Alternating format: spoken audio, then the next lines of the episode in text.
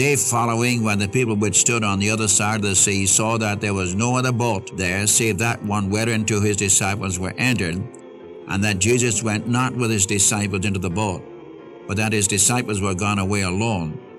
Howbeit there were other boats that came on from Tiberias. When the people therefore saw that Jesus was not there, neither his disciples, they also took shipping and came to Capernaum, seeking for Jesus. And when they had found him on the other side of the sea, they said unto him, Rabbi, how did you get here? Jesus answered them and said, Verily, verily, I say unto you, you seek me, not because you saw the miracles, but because you did eat of the loaves and were filled. Labor not for the meat that perisheth, but that meat which endureth unto everlasting life, which the Son of Man shall give unto you. For him hath God the Father sealed. Then said they unto him, What shall we do, that we might work the works of God? Jesus answered and said to them, This is the work of God, that you believe on him whom he has sent. Welcome to the Unchanging Word Bible Study. Our teacher is Dr. John G. Mitchell, a man who was faithful in teaching the Word of God for more than 60 years throughout the Northwest. The name of our study, The Unchanging Word, highlights the fact that God's Word has not changed. What God reveals in His written Word was true in the past, is still true today, and will be true tomorrow. God never changes. Jesus Christ is the same yesterday, today, and forever. Life begins at Calvary, there my Savior died. He took my place and by His grace came with me to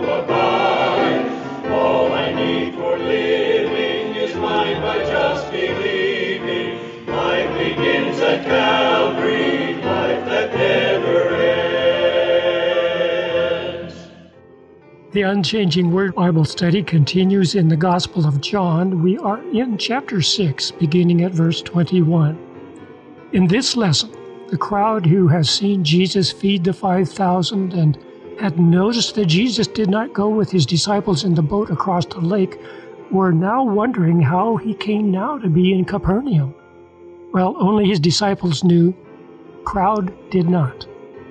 Jesus reveals truth to his disciples who believe in him that is not made known to the crowds who do not know him.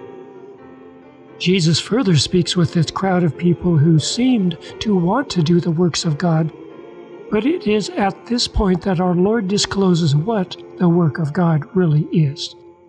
While here with your Bible open in our study, turn to John chapter 6, verses 21 through 34 with Dr. Mitchell. Again, we come to you, and we're studying the gospel through John.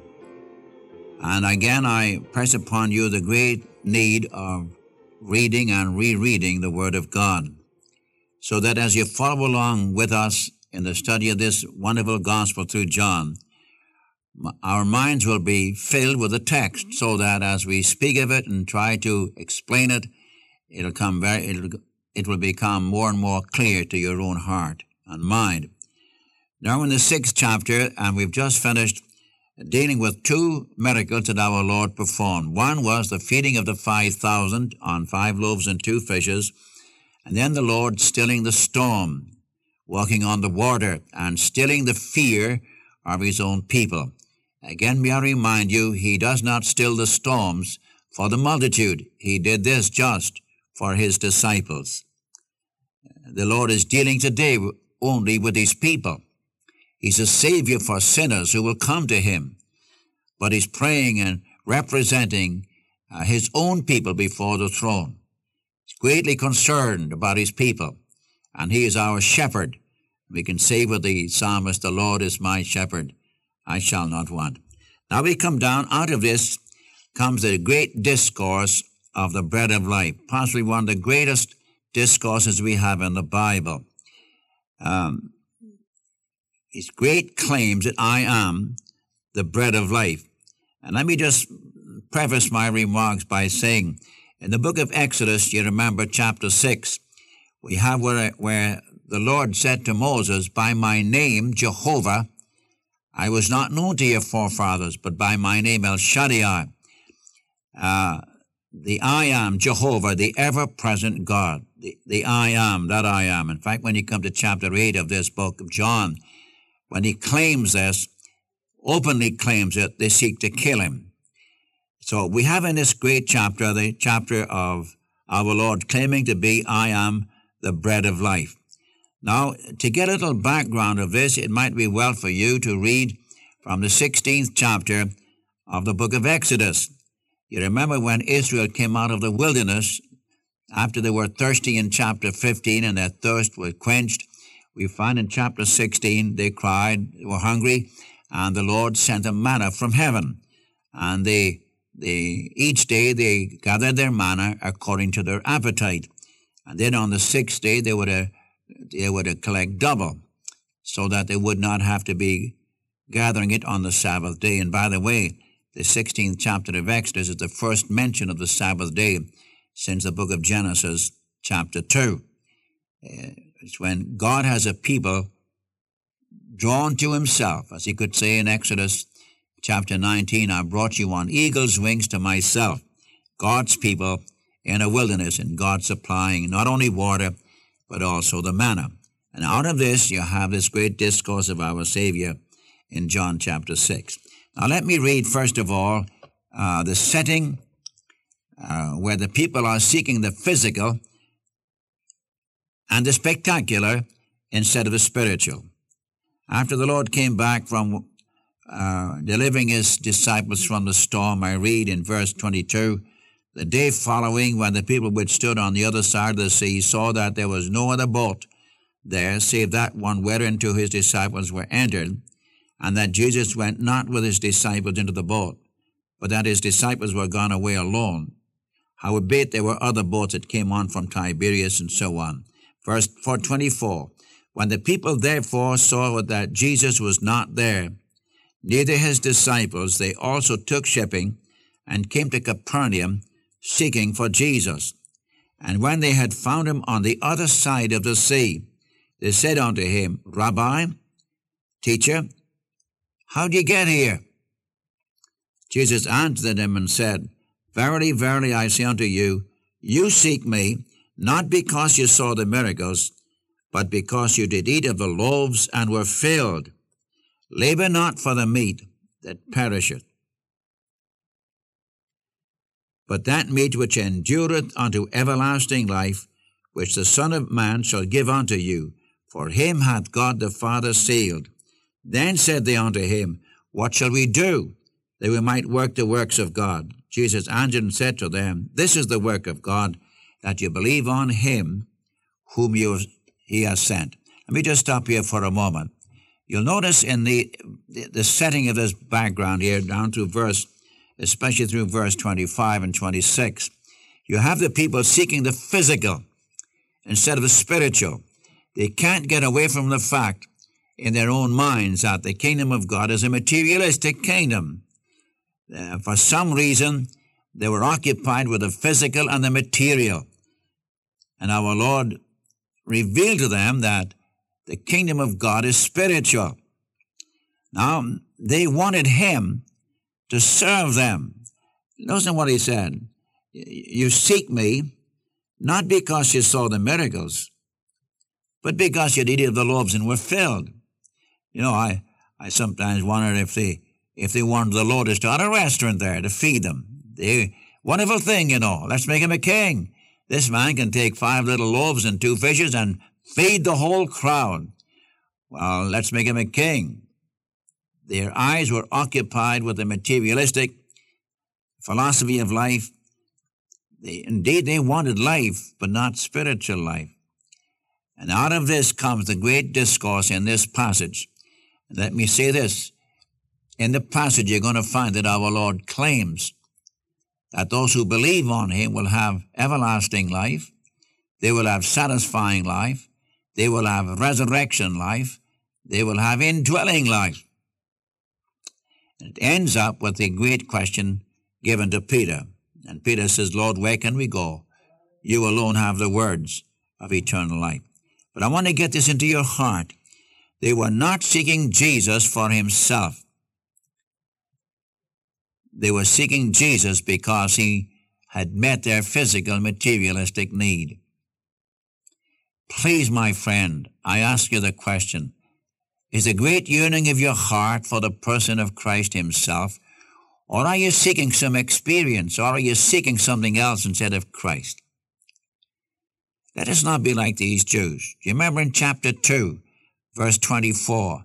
Jesus would not commit himself to the Jews because he knew what was in them.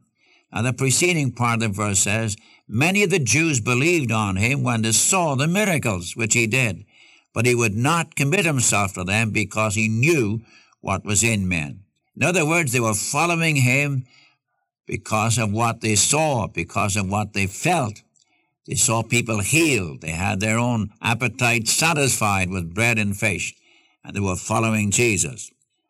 So perfectly, it was a perfectly human thing to do, by the way, especially when their hearts were occupied with what they could receive rather than upon Him, the Lord Jesus Christ. So I want to take, first of all, the life He gives is eternal life. This is verses 26 to 34. The life he gives is eternal life. You have it also in verse 47, where our Lord said in verse 47, Very verily I say unto you, he that believeth on me hath everlasting life. Now remember, it's Passover time. Their minds were upon Moses. And the question is going to be raised, are you greater than Moses? Allow me to read the verses again. In verse 26, you seek me not because you saw the miracles, but because you did eat of the loaves and were filled. Labor not for the meat which perisheth, but for that meat which endureth unto everlasting life, which the Son of Man shall give unto you, for him hath God the Father sealed.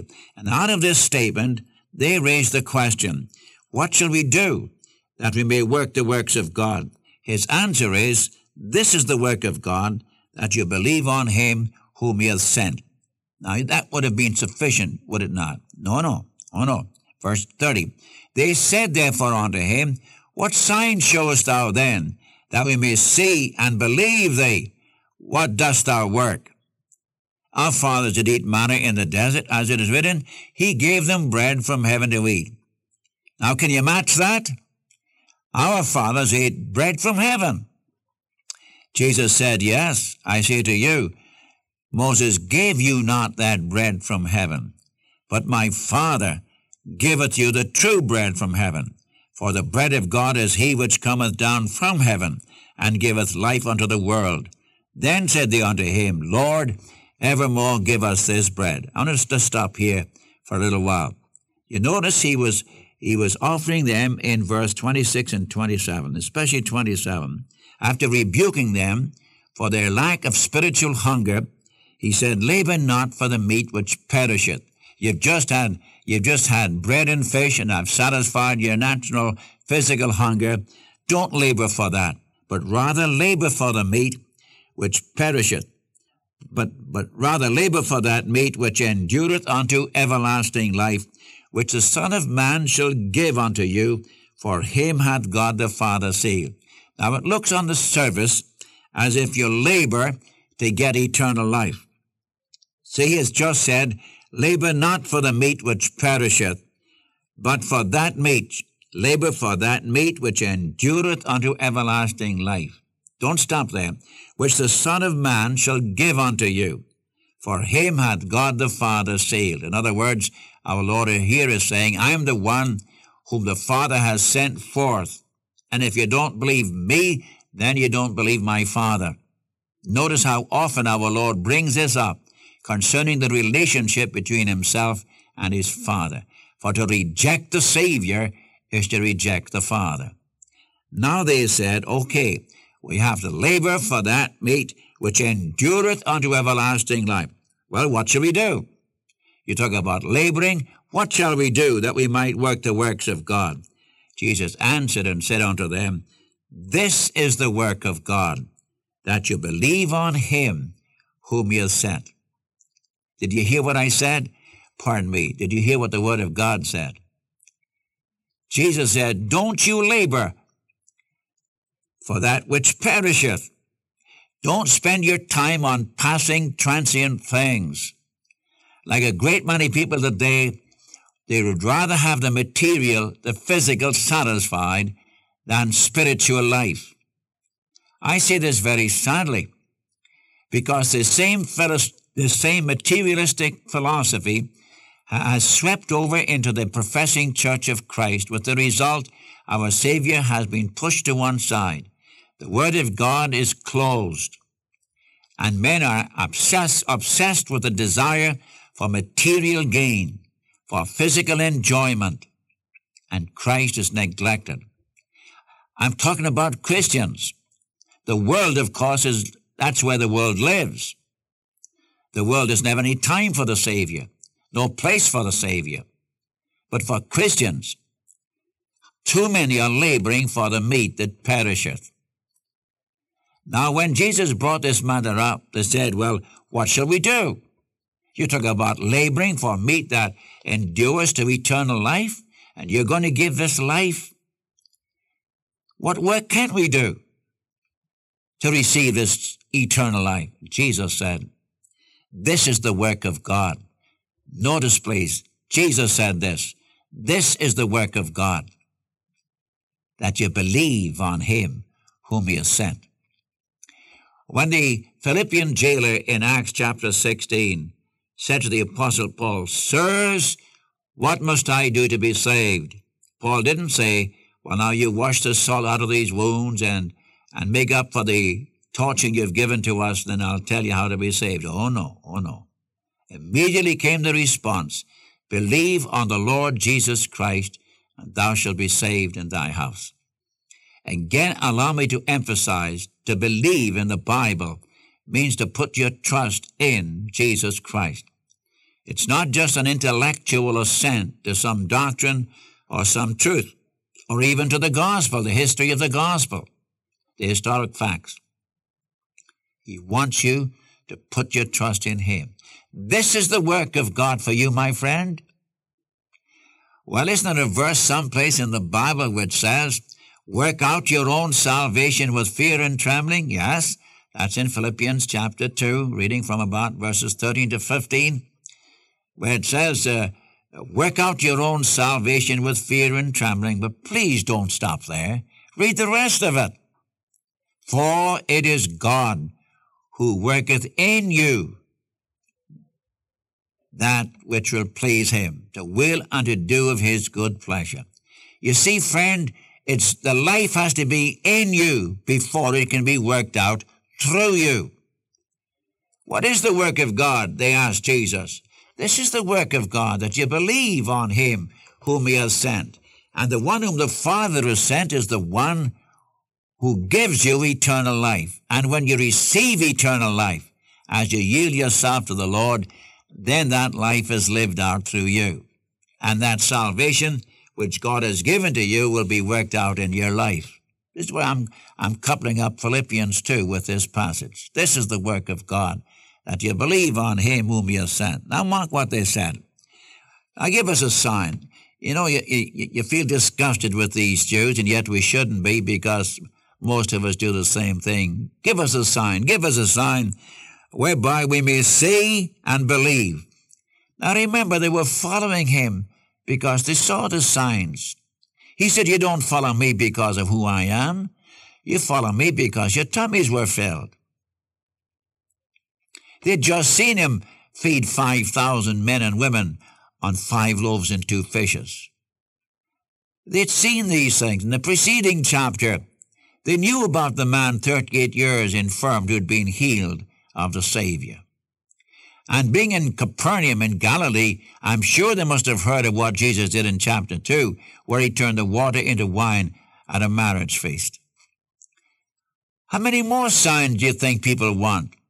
My friend, when people say, I want a sign, if God does certain things, I'll believe. You won't.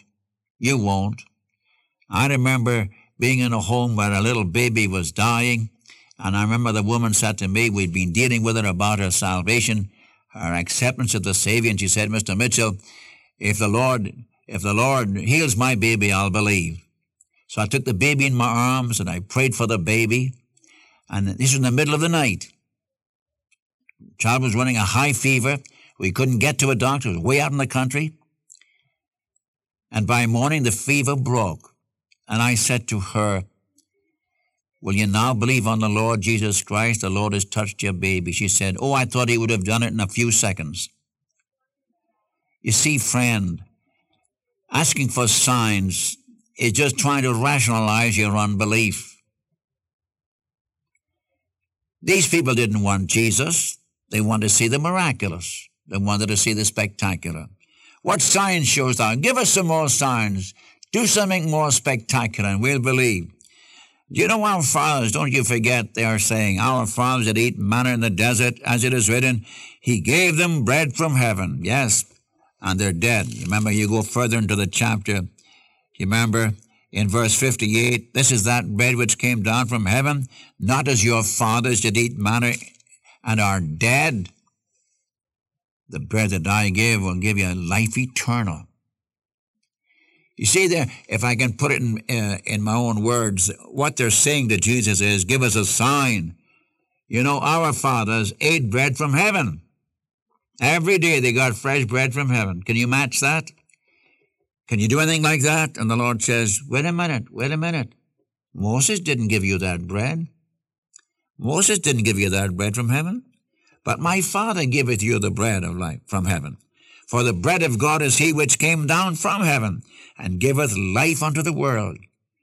Then said they unto him, Lord, evermore give us this bread. And Jesus said, I am the bread of life. Friend, you know, it's a wrong philosophy when you say, give us a sign. There's people today say, well, seeing is believing. That's not true. That's not true. These people had seen miracle after miracle, and yet they had not believed. When a person says, I won't believe unless I see, well, friend, you're just telling me you have no faith at all. And you remember in Hebrews chapter 11, the sixth verse, it says, Without faith it is impossible to please him. For he that cometh to God must believe that he is, and that he is a rewarder of them that diligently seek us, seek him. Friend, again may I say, and I, I, have repeated this so often, I don't mind doing it again, quoting from Hebrews chapter 3, the 12th verse, I believe it is, which says that unbelief is the product of an evil heart. Oh, listen, Jesus Christ is the only one who can give eternal life. Now we've been dealing that from the first chapter right on through these six chapters. In chapter 1, 4, he, in him is life. In chapter 4, he He's the water of life. Here is eternal life, which God gives to everyone who will put their trust in Him. But see, you've got to put your trust in Him. In John 17, our Lord says that the Father had given Him authority to give eternal life to as many as Thou hast given Him, and this is life eternal, that they might know Thee, the only true God, and Jesus Christ, whom Thou hast sent. And I just plead with your heart today, friend. Why don't you accept the Lord Jesus Christ as your Savior? If you want to live forever, there's only one place to find it, that's in Jesus Christ. For God so loved the world that he gave his only begotten Son, that whosoever believeth in him should not perish, but have everlasting life. Simple trust in the Savior. To as many as received him, to them he gives the right to become the children of God. Why don't you accept him today and pass from death to life?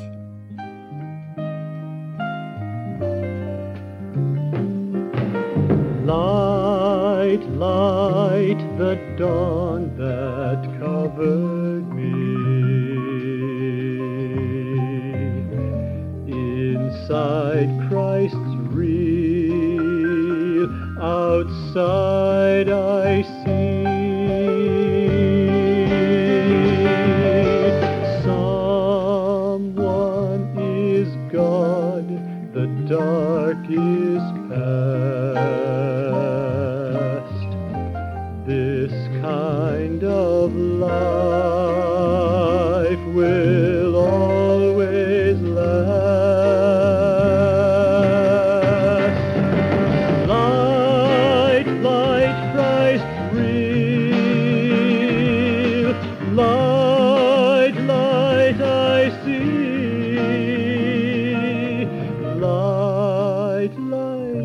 that someone.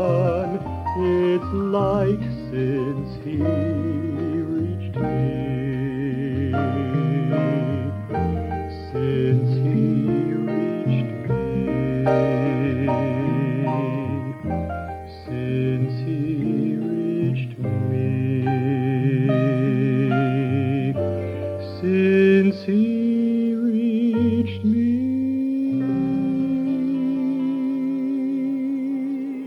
Thank you for listening to the Unchanging Word Bible study today. And so until next time, this is the Unchanging Word Bible broadcast.